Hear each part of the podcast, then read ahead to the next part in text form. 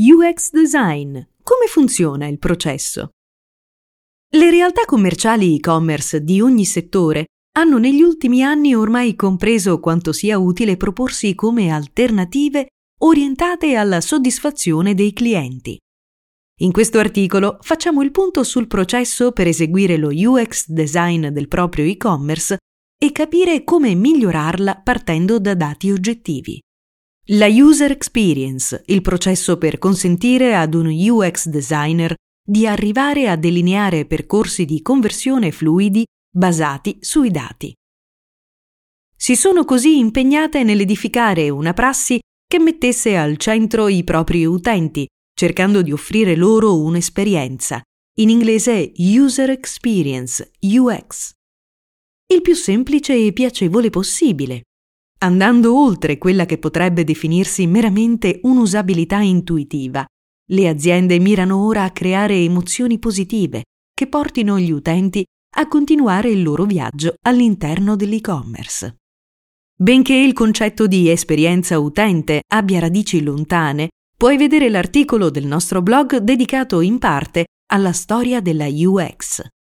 È all'interno delle dinamiche dell'economia digitale odierna che esso ha assunto una rilevanza tale che rende ormai necessaria una formalizzazione dell'intero processo. Un'esperienza utente e usabilità. Quali differenze? È quindi al fine di scongiurare attriti durante l'esperienza della navigazione all'interno dell'e-commerce, attriti che andrebbero a vantaggio della concorrenza, che la soddisfazione dell'utente nell'interazione col sito è diventata uno dei principali obiettivi per le aziende. Si tratta di badare a dinamiche articolate che propongono sfide complesse. L'esperienza utente è un intreccio dinamico e continuo di relazioni tra cliente e azienda, dove l'acquisto di un prodotto è soltanto l'ultimo passo di un processo molto più lungo, che abbraccia tanto la sfera emotiva dei clienti quanto quella cognitiva. L'ambito di applicazione della UX coinvolge dunque discipline quali la psicologia, l'ingegneria, il marketing, il design e la comunicazione. Quali sono dunque le fasi salienti di questo processo così composito? Comprendere i bisogni dei clienti e dell'azienda. In un altro articolo del nostro blog abbiamo accennato al fatto che spesso la UX viene scambiata con la UI, User Interface creando un po' di confusione non solo sul concetto di UX stessa, ma anche sugli obiettivi che essa si pone. Lasciando la spiegazione approfondita della differenza tra UI e UX all'articolo sopracitato, ricordiamo qui che a differenza della UI, la UX si occupa dell'interazione utente-interfaccia, con un'estensione maggiore rispetto alla prima. In questo senso, in particolare, sottolineiamo il fatto che per comprendere le fasi della progettazione UX dobbiamo partire dal comprendere i bisogni sia del cliente sia dell'azienda. Riconoscere il proprio target. Durante la fase di analisi e studio a cui stiamo accennando, obiettivi aziendali e target di clientela devono essere considerate due facce della stessa medaglia. È fondamentale infatti realizzare un prodotto, sia esso di tipo digitale o no, adatto al pubblico di riferimento.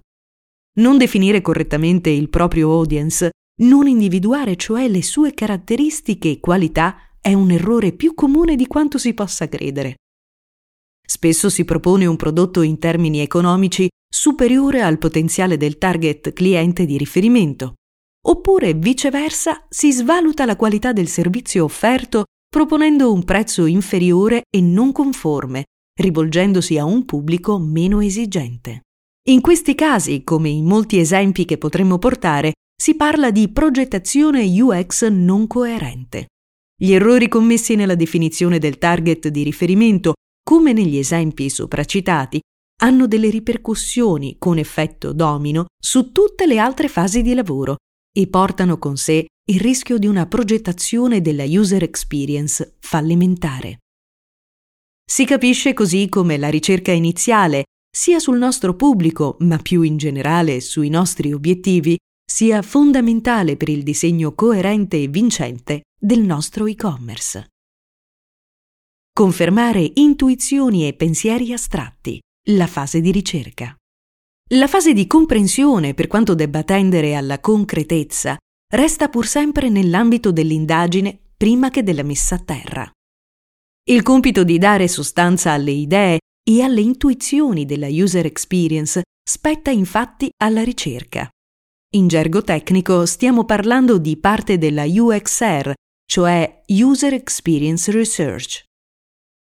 Con tale concetto si intende l'utilizzo di strumenti di indagine il cui scopo è quello di fornire dati da analizzare per ottenere risposte reali da parte del nostro pubblico. Ma quali sono questi strumenti? Vediamoli nel dettaglio. Questionari. Si tratta di uno strumento classico che si compone di domande che forniscono indicazioni sulle abitudini e aspettative degli user nei vari step di navigazione all'interno dell'e-commerce. I questionari possono essere erogati sia in forma digitale sia cartacea e possono strutturarsi su domande aperte e o su elenchi di risposte preimpostate. È probabile che in quest'ultimo caso vi sia una minor coerenza con le sfumature più personali dell'opinione dei partecipanti, ma d'altra parte ci si può aspettare un più alto tasso di partecipazione. Nel primo caso, al contrario, è più complicato coinvolgere clienti nella compilazione ma le risposte offriranno certamente indicazioni qualitative preziose sull'esperienza del singolo. Nel caso si decidesse di procedere in questionari a domanda aperta, una strategia per ottenere un buon numero di risposte potrebbe essere quella di prevedere una ricompensa per ringraziare i partecipanti della disponibilità. Focus Group. Se si ritiene di aver individuato con assoluta certezza il target di riferimento, il focus group è uno strumento molto utile ed efficace. Consente infatti con una sola sessione di ottenere un buon numero di dati con il solo sforzo di raggruppare queste persone e coinvolgerle al fine di condividere le proprie aspettative, emozioni, idee e pareri su temi stimolati dall'intervistatore. Interviste singole. Quando si vogliono approfondire aspetti molto precisi e si desidera cogliere le informazioni nascoste nella comunicazione non verbale, la scelta migliore consiste nelle interviste singole vis-à-vis. L'impegno richiesto, sia a chi conduce l'intervista sia all'intervistato, è ovviamente maggiore rispetto a quello interessato dall'erogazione e compilazione di un questionario o dalla conduzione e partecipazione a un focus group. Test di usabilità. La UXR comprende un momento di indagine post-produzione.